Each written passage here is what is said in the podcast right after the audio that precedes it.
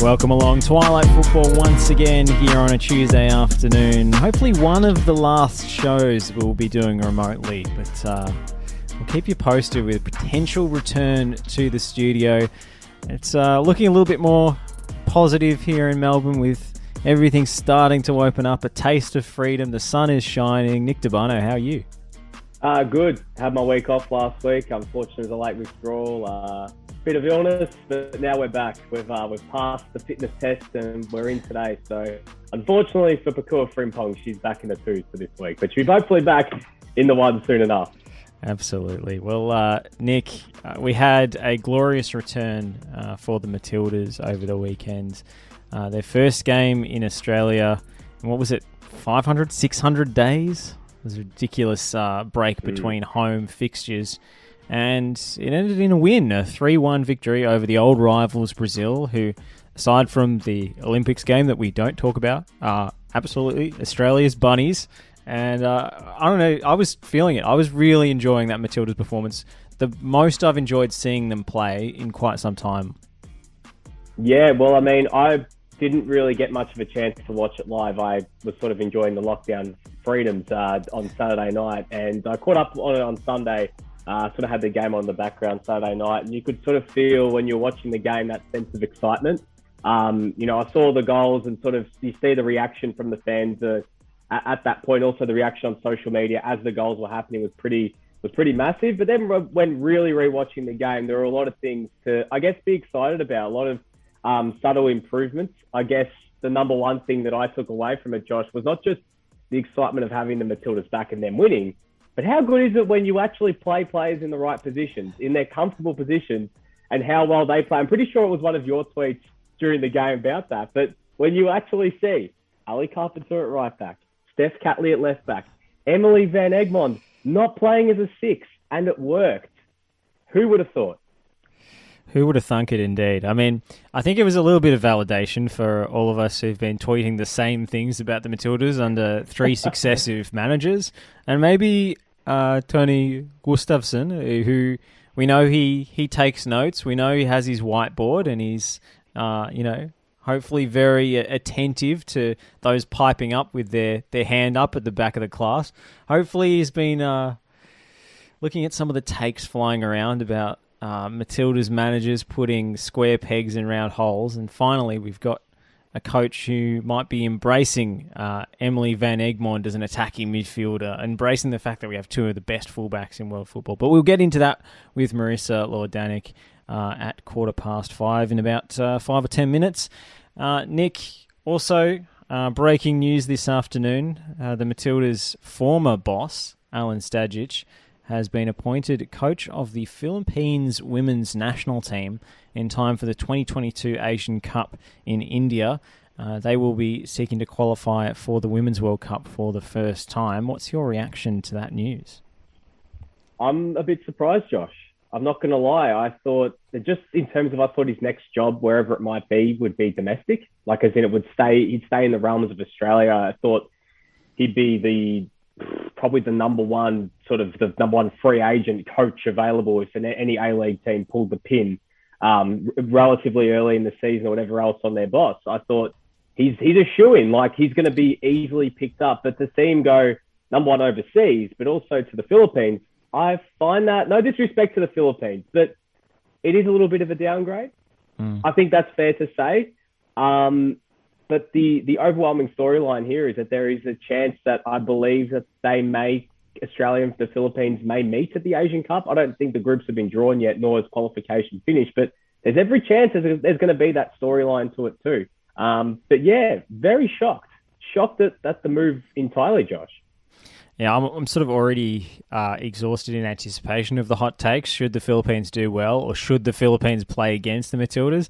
But I agree. It seems a little modest an appointment for a coach of his caliber and standing in the game, especially after he uh, was sort of vindicated by his spell at the Mariners last season, and you know left very much because the club didn't try hard enough to keep him, uh, not because he was sacked. Obviously, like you know mm. he did miracles with the Mariners.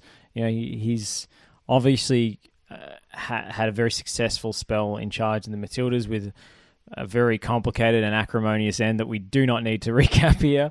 Uh, but I, am a little bit underwhelmed. I thought uh, one of maybe not the powerhouse teams, but the mid-ranking uh, women's national teams would have been keen to take him on, or maybe uh, a club job in the WSL or or the NWSL over in America. I thought he kind of had his pick um, of plum positions. So this one is a real surprise to me.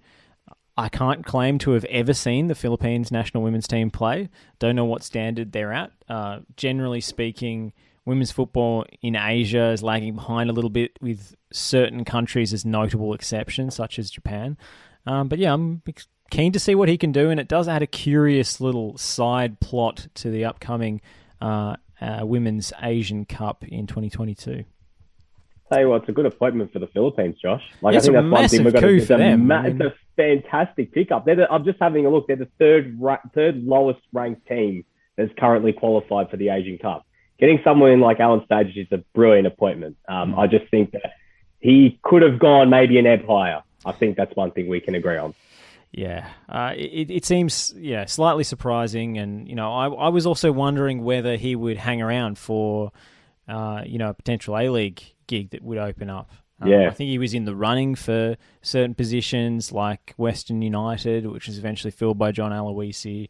Uh, you know, Carl Robinson's been under all sort of sorts of pressure at Western Sydney to get results. You could see, you know, that if that goes awry early in the season, that might be an available gig that would be gettable for Stajcic. So, again, a little bit surprising, but um, you know, moving back into the women's game for him is a, is an interesting move.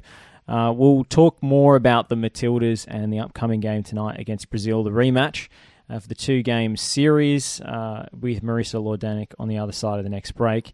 Uh, but, Nick, getting into some other news, uh, MacArthur, the bells are ringing for the new goalkeeper. All of a sudden, a captain retires thanks to injury in Adam Federici, and in comes Filip Kurto, who was outstanding in his first campaign in the A League, but uh, suffered some pretty brutal head knocks uh, in a subsequent one, and uh, he gets a lifeline back into the professional game here in Australia, the, the Polish goalkeeper. Yeah, it's one of those um, high risk, high reward kind of pickups. Um, I mean, we don't know. I think when he copped his last concussion in Ballarat, he didn't play a single minute after that for the rest of the season. He lost his spot to Ryan Scott, not just on form, but I think that there might have been some concerns about sort of his own personal welfare. Um, but I mean, if MacArthur are taking a punt on him, I mean, he must. It must be that they believe that he's good to go. He would have had to have undergone all sorts of tests, medicals, and everything to make sure that he's all good and ready to go. And we know that the, the, nature of how we deal with concussions now in professional sport is a lot different to say how we dealt with it five years ago. Um, for me, though, if this move pays off and he gets has any form similar to what he did when he first came onto the scene at Wellington, and even his first season at Western United, this is a brilliant pickup. Um, it's a shame that we, that they've lost Adam Federici and the league's lost Adam Federici so soon. Um, it would have been great to see him go again, but I'll tell you what, if this move pays off, it's a good one. And MacArthur's lost their first two preseason games. They've conceded eight goals. Um, and out of all the goalkeepers available with the window shut, I think that Filip Kurto probably is the best one if he can stay fit. That's the big if. So um, yeah, high risk, high reward. It's a bit of a schmozzle over at MacArthur at the moment. Mark Milligan apparently stepping away from his assistant coaching role. Uh, mm. over concerns about the direction of the club, and you know perhaps there's a potential conflict of interest there with his uh, new gig over at Channel Ten, uh, covering the A League as well. Uh, so you know that's a big loss on the eve of the season, losing your captain. All of these losses in preseason games by pretty hefty score lines, especially that five 0 defeat uh, to Sydney that got so much publicity. Where do you expect MacArthur will finish this season based on this? I mean, do, do we read anything into preseason form? Is it way too early to say? Um, there's a lot of different factors, Josh we mm. can probably go in. Probably best not to touch on them all, but I mean the yeah. the main the main thing here is that their results aren't promising. Uh, five uh, 0 loss against Sydney FC and a three one loss against the Mariners, who I've tipped to a very little sample size to be one of the sides to potentially regress. Don't, we don't know what they're going to be like under Nick Montgomery, but for a team that have been quite active in the off season and have gone and spent big on Devere and Urich and Craig Noone and really looked to try bring in some some quality players to build on a semi-final finish last year, deserved or undeserved um, last season. I have a lot of concerns. I feel like a lot of teams below them have looked like they're going to improve this season, and I have a feeling that if they don't get the ship sort of they don't get their off-field affairs in order mm-hmm. and they can translate into their on-field affairs, I feel like they might get lost in the mix, and this could be a really tough season for Macarthur. I mean, they've raised a lot of eyebrows with their spending and their attempts to lure star players from other clubs. Uh, particularly Ulysses Davila is a huge pickup. Craig Noone from Melbourne City. I wonder whether the star names and these sort of Galacticos style recruitment yeah. policy is actually going to come together for them. Um, but you know, it's early early days yet. Season hasn't even started. Still got another month to go. Uh, so you can, you could see them pulling it together in time with a lot of new faces there. Uh, Nick, we'll take a short break. On the other side, uh, we've got Marissa Lordanic of the Far Post podcast. She writes for The Roar as well. Excellent piece after the Matildas 3 1 win over Brazil over the weekend. Uh, we're going to chat to her about the glorious homecoming, the big win, and the rematch tonight against Brazil. So stick around here on Twilight Football.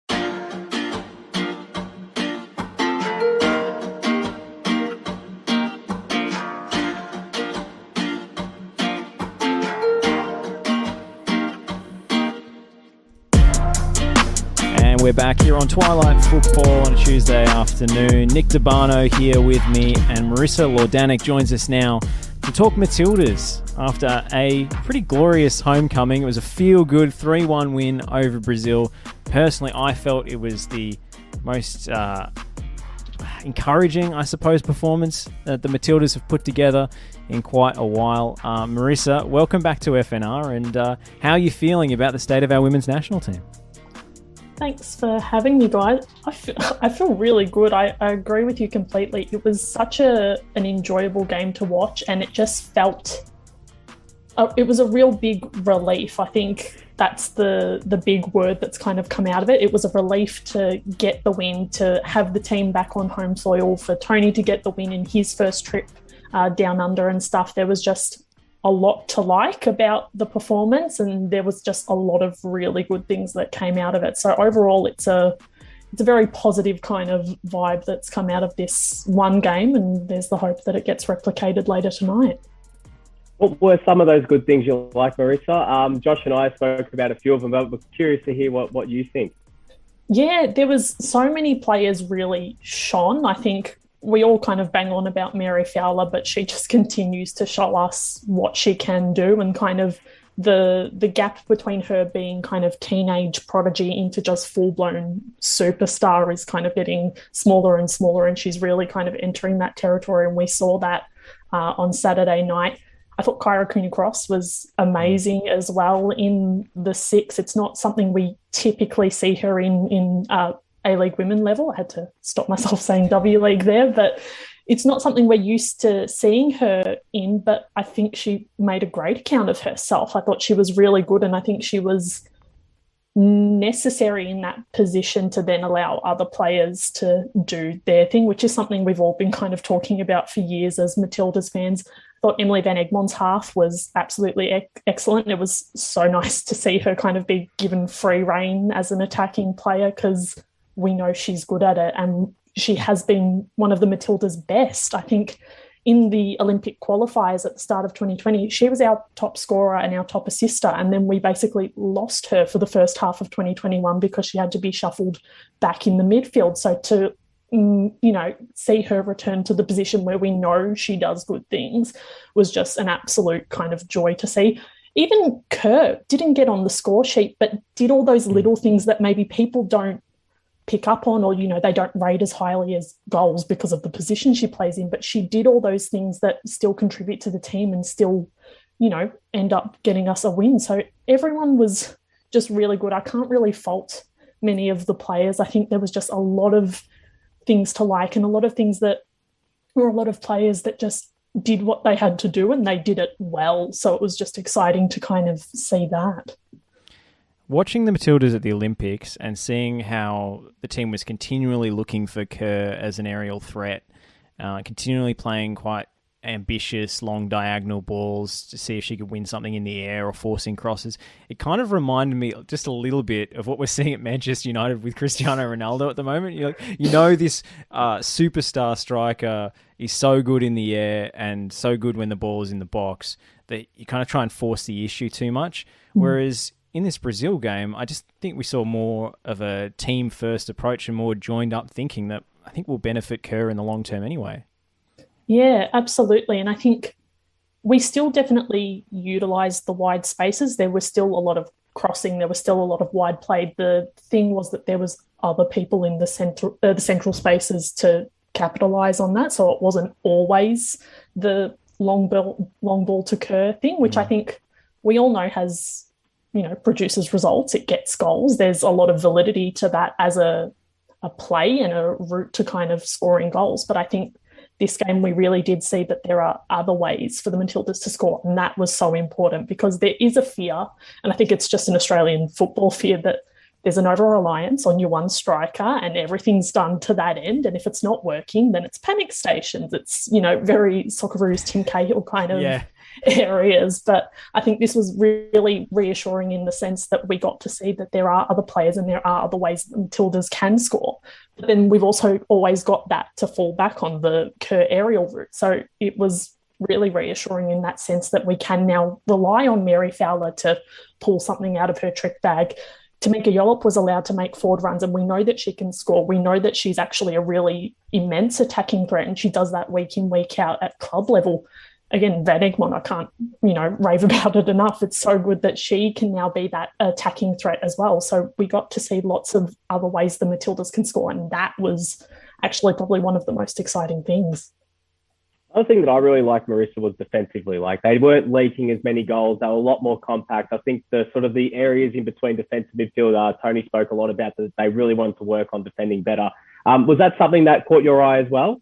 Yeah, I think everyone kind of noted the shift back to a, a flat back four rather than the kind of fluid backline we saw during the Olympics. And I think it it definitely worked. I don't know if there was almost an element also of just this is familiar, so I like it. Like I know what I'm going to get here, so I'm a big fan of it. But to their immense credit, they all did really well. I heard you guys talking about it earlier, having Catley and Carpenter down the wings, being able to do their thing defensively, but also in an attacking kind of way was so good. And we know that Polks and Kennedy have a really good partnership, and barring a kind of, you know, really unfortunate sort of back pass and error and the rain and all the kind of little bits and pieces that contributed to that one goal that we conceded, they did really well. So I think, yeah, the the flat back four, it's something we know works, mm. and honestly, I would like to see it, but I don't think we should bin the the fluid black line either. I still think there's a lot of value that we can get out of that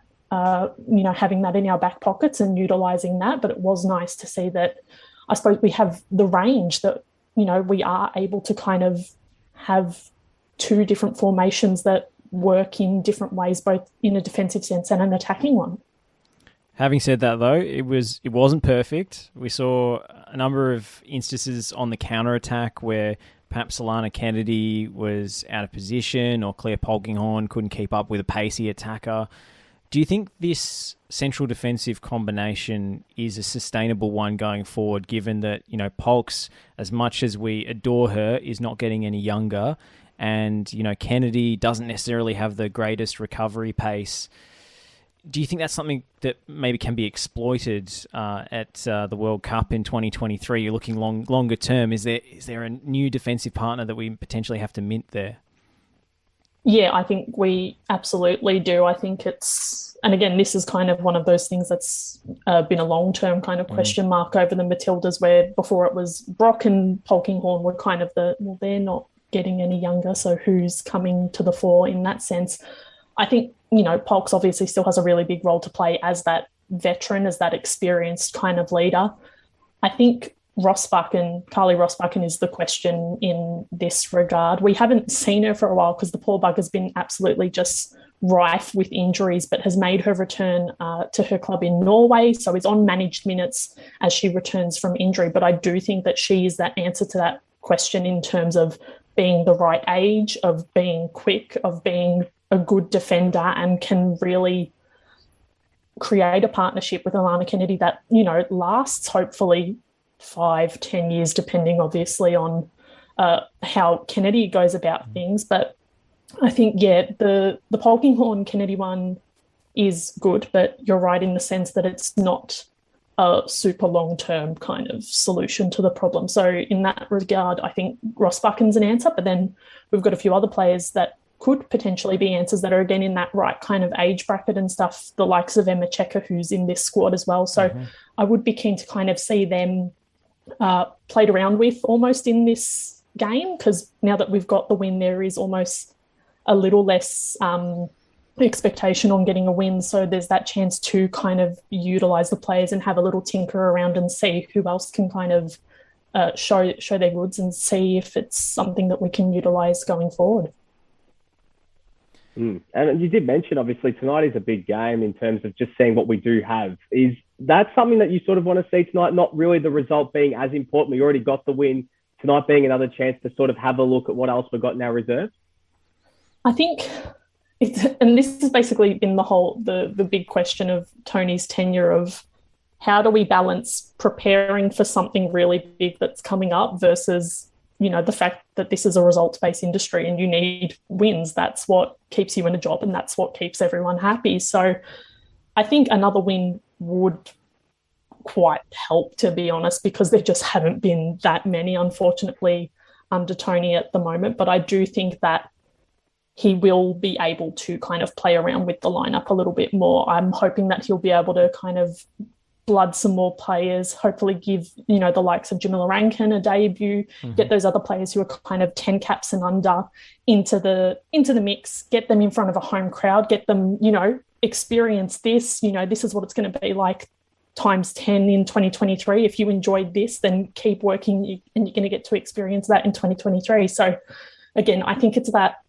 that need to balance the two kind of not opposing forces, but those two things that have equal weight um, and kind of get them to both be in a good position. So I think there will be experimentation, but a win is still kind of vitally important just because of how things have gone down this in this last year. I want to return to the Kyla, Kyra Cooney Cross uh, chat because I don't think we quite sold that hard enough. Uh, how uh, I thought it was revelatory her performance in that number six role, given that she's played as a winger and a number ten uh, at Melbourne Victory predominantly, and just slotted straight into the national team. Only a couple of games in the Olympics playing in that sort of role, um, you know, largely off the bench, and then playing as in, in a completely different position, but with her skill set where she can mm-hmm. receive mm. the ball kind of on the half turn, always moving, always presenting for it and she's just so, uh, I guess, in the modern parlance, press resistant. She can almost mm. dribble past anybody, and we had that with Fowler in that midfield combination as well. You know, she's just so uh, evasive and elusive when she gets the ball. It just gives this team a whole different dynamic to how they keep possession, and you know the way that they can actually build up and play out from the back. And then there's the flow on effect. With, you know, not having that kind of uh, Elise Kellond-Knight replacement in that role has meant so many players, usually uh, one notable one uh, in Emily Van Egmond, having to sacrifice and play in a position that doesn't suit them. Uh, but I thought it was really telling that uh, Tony Gustafsson did name check Kyra in the post match press conference because coaches don't usually like to mention individuals uh, unprompted yeah, I, I do agree that we need to hype her up. And we kind of talked about this on the Far Post pod. I've mm. got to get my obligatory yeah, plug in for the pod. um, we had a chat about it, and I think Sam said it that Kyra is almost being reverse engineered into a six where she's already got the attacking, she's already got the passing ability and all of that stuff. She just kind of needs to learn the defensive things. And we've seen her accumulate that stuff in the time that she has spent in the Matildas. And, you know, we're starting to see her put in the tackles, do the tracking back, do all of that good number six stuff that we want that, you know, we wish KK was still doing. Hopefully she sorts herself out and can be healthy soon because it would be just nice for her as yeah. a as a person to not be waddling around on crutches and stuff. But I think what Kyra can potentially do is so exciting because, as we said, we know that she's got so many good elements to the to her game. And if we can just kind of drill that more defensive stuff into her, which she's only young, she's absolutely a sponge and can kind of soak all of that information up. I think she can be so important. And I think you're right that Tony was right to name check her because it is one of those things, you know, defensive players don't really get the credit and they love to mention that they don't get the credit. So for her to kind of do all that dirty grunt work in the mm. midfield that often goes unnoticed and unchecked, but is so vital to the whole team as a the team as a whole running. I think it was important to kind of mention that and validate that and just, you know, you're doing the right thing, you're on the right track and it's working well as well. I think that's the the main thing. It's not kind of like other experiments where we've used players in other positions where it's like we kind of keep flogging that horse. This one there's actually there's something there and it seems to be showing. So I'm I'm really keen to kind of see how she progresses in the Matilda setup, but then also what kind of ramifications that has for her A League women's season and how Victory and Jeff Hopkins use her. Like, is it going to be a thing where she's just playing two different positions depending on what shirt she's wearing? Or it's going to be really interesting to see kind of how that progresses as this year kind of moves on. I think one of the uh, the cringier efforts from the Fox Sports era of the A League was uh, Heskey Cam when you press the red button to watch Emile Heskey. But I think we need to resurrect that for Kyra Cooney Cross because I want Kyra Cam. I want to, I want the red button option because at points during that uh, Matilda's uh, Brazil game, I was just completely ignoring the ball and just watching the way she was moving into position to receive it or dragging opponent out of the way so that the centre back could advance with the ball. She just has this intuitive understanding tactically that I think is almost impossible to expect anyone of that age to have, having barely ever played that position before. It just blew my mind. But uh, I should probably stop, uh, you know, fanboying over Kyra at some point. Nick, you got any more questions? oh, I was just going to ask uh, one more, Marissa, before we go. Um, A League Women's obviously starting in a month and a bit. Um, what, what, what's exciting you at the moment? Obviously, I saw your tweet today. It's coming around the corner. It's almost just flew out of nowhere, just seeing the photos now and everything. Um, what, what's something that you're really looking forward to in the next month to see, and obviously once the season starts? Oh, I'm I'm so excited for the season. I think it's again another one of those Australian football things. The off season is far too long. I just, I'm, desert, I'm, I'm so bored. I want something to watch, something that I can go to. You know what I mean? But there's so many exciting things coming up. I'm so keen to see the Nix and what they do and what kind of young Kiwi talent is out there, but also what Australian players they're going to have to use because that's part of the whole uh, bit of them coming into it. They need to have these Australian players. I also have noticed there's a lot of young players. Like if we thought last season there was a move towards younger players after the Matildas exodus, I feel like it's just kind of doubled down. So there's so many players that have either been train ons or only gotten maybe like 10 minutes in an, in an A League women's season previously who are now probably, you know, they've got to step up. They're, they're it. So I'm really excited to see all these young players, heaps of, you know, Victorian talent kind of spread across the competition. So with my Victorian Nuffy hat on, I'm really excited to see all of those girls. But it's going to be such a great season. I'm really, really looking forward to it and just seeing, you know, can Perth improve on, you know, the kind of bad hand they mm. were dealt last season? Can Victory back it up because they've kept so many of their good players and added little bits and pieces? Really interested to see how Sydney progress because it was almost by rights they should have they should have won last season. They were so fantastic. So there's so many little kind of storylines everywhere that I'm really looking forward to. And I'm, yeah, just counting down the days till December 3rd. Out of those players that you're excited about for this coming W League season, who do you think, with a few good performances, could force themselves into Tony G's plans? Because it's a question without notice, but as Bryleeh Henry's shown, it only takes mm. six starts and you could be in the mix. You know, yeah, you just need absolutely. six good games and you could be wearing a Matilda's jersey, which I think I mean, she was a bit of a surprise selection and a bolter, and I'm sure you know players like Melina Ayres are wondering what they need to do to, to get a gig. But it's also a massive incentive for players who even have, haven't even made their uh, W League or A League women's debut yet. Yeah, absolutely. It's funny you mentioned Melina because when I saw the Bryleeh Henry news, my brain immediately went to Melina Ayres and how well she had played last season. And I was like, God, she must be absolutely like kicking herself. You know, she was great for South Melbourne as well. So I would love to kind of see her take that next step. I feel like similar to Remy Siemsen as well, has kind of had always a decent A League women's season and then kind of has finally gotten that next step. So I hope that that comes for Melina Ayres.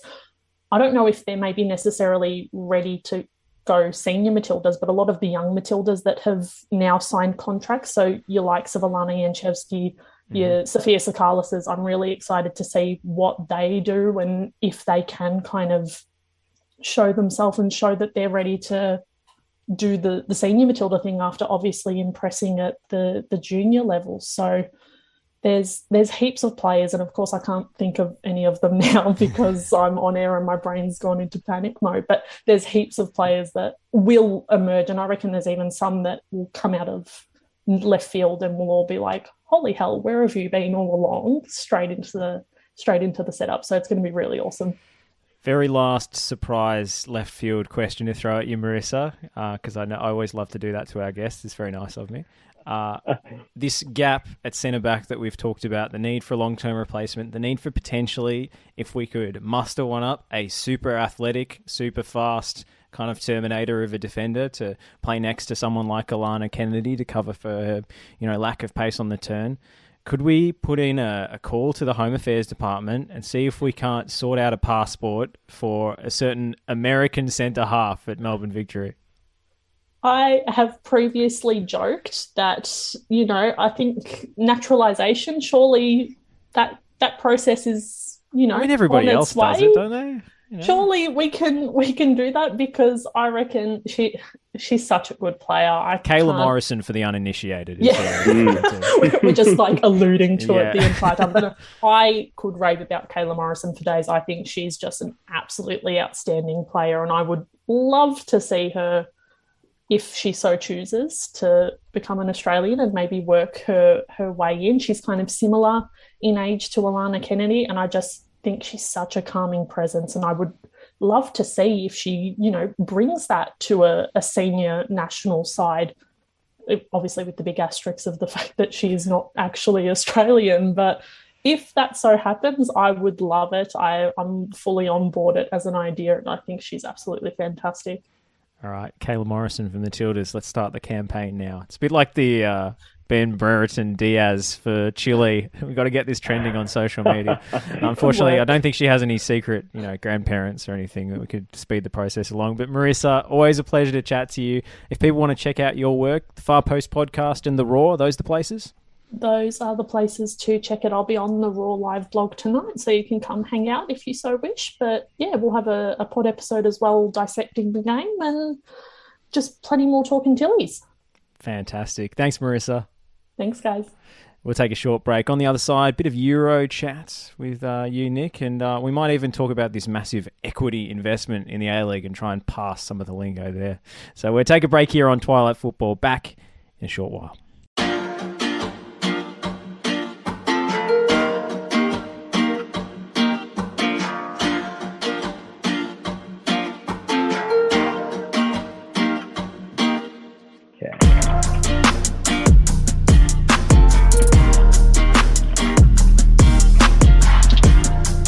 We're back here on Twilight Football. Josh Parrish and Nick Debon taking you through to 6 p.m. And uh, we're just during the break uh, trying to translate into something approaching uh, plain English this Dom Bossi article in the Sydney Morning Herald about the A League potentially selling 30% of the competition to a US private equity firm for the whopping fee of $130 million which would be a massive cash injection into the coffers of the A Leagues. Uh, that that figure values the whole competition at more than four hundred and thirty million dollars.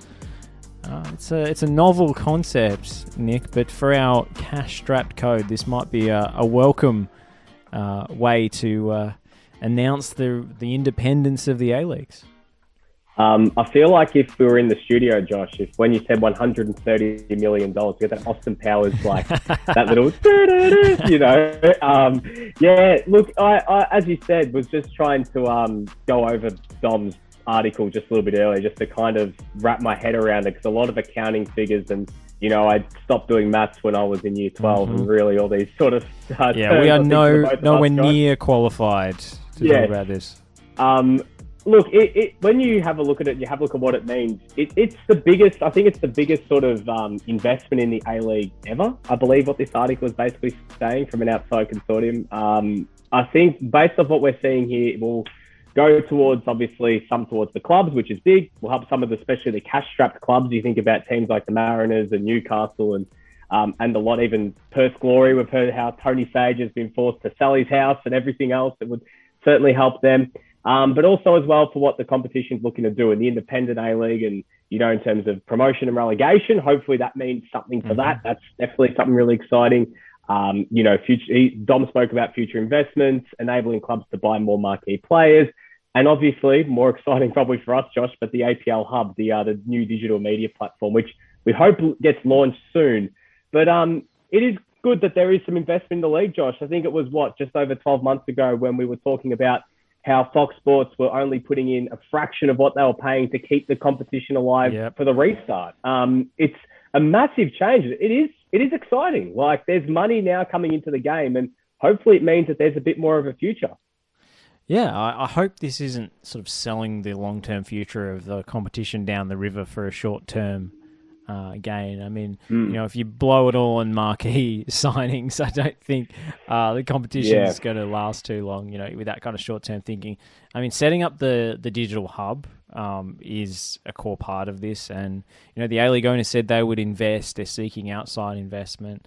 I think there is a hole in the sort of Australian football consumer marketplace for a little bit like what the World Game left over, but m- maybe something a little bit more forward facing, a little bit, um, you know, embracing the, newer technologies available now to actually build mm. a site where you have uh, potentially rights to show highlights from a number of different leagues, not just the A League stories from all sorts of Australians playing overseas. Um, you know, just sort of a one-stop shop where people could go to get their football fix and potentially uh, draw in fans who don't even follow the A League, and then via the algorithm, you know, drip feed in a bit of A League news with your, you know, Mo Salah storylines or what have you. And I think that would be a really good way to have an all-encompassing uh, platform to actually convert people because uh, I, I think we've been missing that. I don't feel like as part of my sort of routine getting my football news in the morning, I have mm. a defined place to go to. I'm browsing the Athletic and uh, Sydney Morning Herald and so on and so forth. It, whereas the World Game website for me used to be part of my kind of daily routine, and I, I do miss that. Yeah, and I think that what, what you've you've hit on the nail on the head there, Josh, is talking about conversion. Um, we have a lot of European football fans here, a lot of a big Premier League appetite. And Daniel Sturridge's signing summed that up. The second Daniel Sturridge signed, you had all sorts of just football fans, casual football fans, Premier League fans, Euro snobs, the lot, just all like, oh my God, Daniel Sturridge is coming here. Mm. That is something that they have to understand. There is an appetite from those casual fans, and there will be interest in seeing that. Um, and you speak about a one stop shop, Josh. I think a lot of people as well consume their news very differently now. Um, a lot of people do it via, you know, short highlight, three minute highlight packages, um, not even like little 40 second highlight packages. Uh, they want to see the scores quickly. Like they go on FotMob, for instance, and you scroll yeah. through and you have a look, lineup, stats, you get all that. Then there's obviously the few that want their long form Guardian athletic kind of pieces, which for me, and I think for you as well, Josh, we both like. Like we like the longer form stuff. So you're going to have both. And I think that's something they need to try and embrace. You have, even for the A League, you have your short, short match reports, which are only written by, you know, very sort of AAP wise kind of stuff. Um, and then you have your analysis from someone who's able to sort of speak about the broader storyline of the game and everything else, plus the highlights and everything. Mm. And you can go to that app, you can go to that website, and you know you can get stuff from overseas, you get stuff from Australia, and it's all together. And hopefully this money goes towards that. I think that's a massive part of it. And I think the sooner we get it off the ground, the better, because um, you know I think the we've heard about it for a while now that it's happening, but you hope that with three weeks until the season starts, that hopefully we can get at least a little bit of a soft launch around that time, because you don't want to be starting six weeks or seven weeks into the season and you lose that bit of momentum. You know what I mean? Yeah, absolutely. Um, you know, you speak about FotMob and things like that. You know, now you've got you know articles embedded on really widely used apps like that. Potentially, the APL Digital Hub could look to uh, form partnerships with really widely used Yeah. applications like FOTMob and get their their content embedded on the A League News tab. I, I think there are various uh, avenues for success and, and growth here and cross promotion that uh, could be achieved. And, and this cash injection, you know, I don't know anything about Silver Lake. Um, hopefully, it's you know nothing like the Perth Glory cryptocurrency deal, and they do really have the money and they are legit. Um, but I suspect you know with CBS Viacom involved, that's probably smoothed, um, greased the wheels for uh, an American uh, private equity firm to get involved. I think that uh, this deal with a a media conglomerate that isn't just in our little um, you know cottage industry backyard in Australia uh, has probably uh, wider reaching impacts for the uh, the reputation of the competition abroad. So I wouldn't I wouldn't underestimate CBS Viacom's uh, influence or potential influence in, in making this thing happen. Uh, but Nick, before we go, we should cast our eyes over to Europe. Uh, Manchester United nil, Liverpool five. oh my goodness! If you think um, that six, this this I think it was um it was written in the in the Guardian um about the I was reading about this was easily the worst Manchester United loss I think ever. Like you can't lose. It, it, like six one in against City was bad, but that was different times. This What about what about Spurs just last year? no, no, no. This is rock bottom. This is rock bottom, I think, Josh. I think like when you really think about it, the, the context of how much money they've spent and everything else, selling their soul to bring in all these players and still seeing how, you know, vibes FC, you can't win games based off good vibes anymore.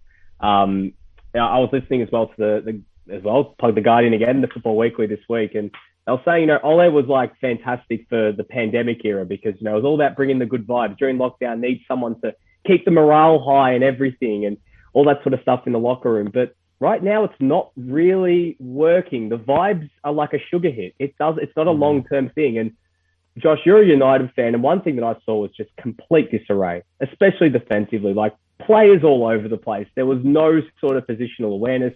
The defense was picked apart like it was under 10 Sunday league kind of stuff. It was it was quite embarrassing, and I'm not even a United supporter. It was complete chaos. Uh, I, I think Ole Gunnar Solskjaer has become too wrapped up in uh, the comeback against Atalanta, and it's been interesting to see him start to believe his own, you know, bull essentially that he's trying to spin in press conferences because he's always talking about the old days. He's always trying to get the fans on side, talking about Sir Alex and all this stuff and the Manchester United way. And I think it's gone to his head a little bit. He's tried to play 4 2 4 against Liverpool Mm. in 2021. it's an insane strategy to play four forwards who have little to no defensive uh, impetus or responsibility. It's not just Ronaldo not running, they had four Ronaldos up front against Liverpool. And that had this flow on effect of the Liverpool fullbacks being totally unopposed. And then for this first goal, I think especially, they, they conceded the same goal sort of four times, and the fifth was a bit different. But the first goal, especially, just summed it up for me because it was uh, Andy Robertson completely on his own, unmarked. But instead of just jockeying, holding position, and waiting for players to get back and support defensively, Aaron Wan-Bissaka goes for a kamikaze charge towards him, completely abandoning his man. Lindelof goes out to the right-hand touch line. Harry Maguire is left stranded. McFred, both midfielders, totally astray uh, in no man's land, and then Luke Shaw playing a different offside line to everybody else. It was just, it was hilarious. It was under tens. You could genuinely play the Benny Hill music over the top of it, just watching how easily it was picked apart. And look, I know that there's a lot of talk about bringing Antonio Conte and how he's able to bring in results, but I don't think Antonio Conte could turn this team around without a transfer window. That is what this this team is ridiculously unbalanced. There is no fix in midfield right now that they can put in that is going to actually work. McFred is like it is just football terrorism putting them to and, and sticking with it. Um, Nemanja Matic is not Nemanja Matic of five years ago under Antonio Conte. Paul Pogba, we don't know what Paul Pogba's headspace is. Does he even really like? He says he wants to be there and he doesn't, and he gets sent off for bad challenges like he did on the weekend. Um, you know, we know what he's like defensively. They've sort of shoehorned him onto a wing now. Um, Donny van der Beek can't even get a minute on the pitch right now. I mean, let me let me Um, stop you right there, Nick, because I don't think it's the players. I mean, there have been some Well- poor individual performances, but I think it's just a lack of a detailed approach from the manager. They don't know what they're supposed to be doing. They're just playing on instinct, and there's eleven individuals. I, I, get that about there's lack of a game plan. There, there really isn't. There's lack of There's cohesion just no well. structure. It's But I think that down that's down to the manager. It is, it is definitely. But I still think that any coach that takes over is going to be finding themselves with a problem, especially in terms of the plays he puts on the field, especially in the middle. I think at either end, you've got things to work with. You've got an okay defense and you've got an okay attack. But the thing is, in midfield, it's just this black hole. You know, you look at that that combination, it's not going to work. They need to sort that out as well. Because Antonio Conte, the way he plays it, everything's through the middle. It's all about compressing things. Fred's erratic. McTominay is Scott is probably a bit of a he's kind of the Antonio Conte mold of just being a destroyer. He'll just sit and let the others do the rest. But other than that, I, I still just have my doubts, Josh. Like I think if Conte was to take over at the end of the season and you know be able to buy six or seven players, or probably doesn't even be six or seven, maybe four or five players, and in his in his mold, he might be able to do something. There's but only, there's only one player that they need. It's just a defensive midfielder. It was so obvious, and they spent the money on Ronaldo instead. Yeah, like, yeah, was- no, but that's, And Ronaldo puts enough. them in a really difficult position because he has to start. The whole team becomes about him. He doesn't do any defensive work. You know, it's it's Marta ball. I, I, I think there's a, a simple fix to this situation in the short term, and that is going five at the back or three at the back, whatever you want to call it. Because if you don't have a proper defensive midfielder to anchor that team, playing with three central defenders gives you a little bit more stability in terms of defending against counterattacks. So I- I Hmm. think Antonio Conte's system, you know, could fit pretty well in the immediate term. You know, yeah, but I mean, and, and probably players? bringing, Donny Van though? uh, bringing Donny Van der Beek into the starting eleven. I don't know necessarily who the other midfielder would be. Maybe McTominay, maybe Pogba did work with him at Juventus, of course. Um, I, I also think uh, Aaron Wan-Bissaka either needs to be dropped or converted into maybe a right-sided centre back, a la you know Kyle Walker in an England team, because he, he just can't provide the kind of attacking support that you need, and he, he- he's lacking direction like all the rest of the players. I think Diogo Dalot would immediately come into the mix as a right wing back, just a serviceable, like fine player who doesn't have the just glaring strengths and weaknesses that Wan-Bissaka does. Honestly, I, I think you know appointing a, a world class manager, however short term that appointment might be, would immediately improve United, especially one like Conte who's going to cl- crack the whip. He will, and I think they, in terms of Conte as a person, Josh, I think he's the person they need because he's He doesn't suffer fools. No, he will put them through a boot camp like within days. He does not care. I, I was watching this interview he had with Henry. Um, I don't know how long ago it was, but I saw it come Mm. from my TikTok feed, and he was basically talking about how like if you're not on my side and you don't work with me, I want to kill you. That's literally like essentially what he said. That's just paraphrasing it but he's he's a nutcase, and we know he's everywhere he's gone. He's done really well at the start, and then he leaves. This, he's like almost like Jose in that fact that he leaves on really bad terms and rubs Mhm. a lot of people the wrong way. But the one thing that I'd be curious about is because if he came in, we've seen what Conte's gone from more of a three-four-three to now the three-five-two. He likes to really, you know, compact things up front, play two up top, and at Inter, he really looked at two hard-working forwards. He had Romelu Lukaku and Lautaro Martinez who worked together. It was like this perfect, you know, like it was like watching an orchestra, seeing how they work together. There's a lot of players in United squad profile that would probably not fit that style. How does J- Jadon Sancho? Does he become sort of a inside forward? Can he play as a wing back? I, I'm I not too say so. sure if that would work.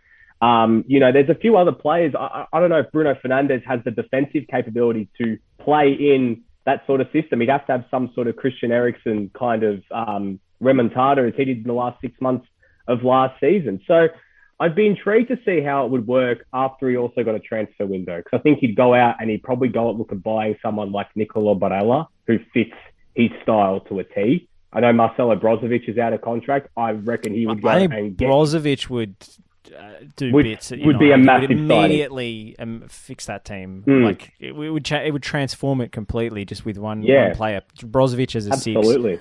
then maybe maybe you move Van der Beek into the the starting eleven. That's if well. he And still wants to be there. Yeah, well, but under a new coach, I think he, you know, he would potentially have a new new lease of life. But you have to ask Josh, how long do United, I guess, back him in? Because they've publicly said he's our guy and he's signed a four-year deal. I know that contracts mean nothing these days, but it's still going to be a hefty payout. How mm. long do you sort of do? You, do you let him just go through this next month, this horrible run of fixtures, and then say if they lost against City and just got battered against, then you just go, all right, that's it, or do you, you know, do you cut cut it short after Tottenham on the weekend or after Atalanta? What what what do you think? I mean, if that's not a sackable performance against Liverpool, I'm not sure what is. You know, obviously it's a tough run of games. Maybe you bring in a, a caretaker coach or assistant coach to uh, just coach those games so that you're not giving uh, a new manager a baptism of fire. Maybe you wait until you know closer to January. But what really irks me is the lineup of former United players who were teammates with Ole Gunnar Solskjaer and have a massive conflict of interest. Just they can't seem to bring themselves to say he needs to go. He needs to be sacked. Hmm. Especially Gary Neville, who I don't know if you've seen the Sky Sports clip, but he ties himself in knots trying to justify a reason why Ollie should stay on. It's hmm. extraordinary. It really is. Yeah. I, I look. I- I, I just couldn't get through the entire clip because you know he's saying he never says that a manager should be sacked. Um, and that's fair enough. Maybe that's a consistent thing. He just doesn't want to call for people's Yeah. jobs. But then he says that Conte wouldn't be a fit at United because he's a mercenary head coach.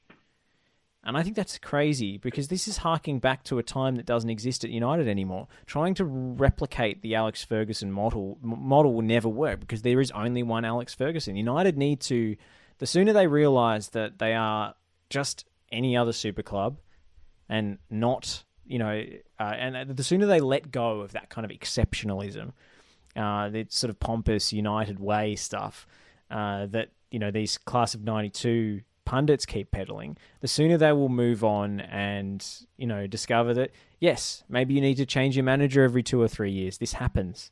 It's part of the game, and looking for the best, most experienced, world class manager is exactly what you should be doing at Manchester United. Not trying to uh, groom the next Sir Alex Ferguson who doesn't exist.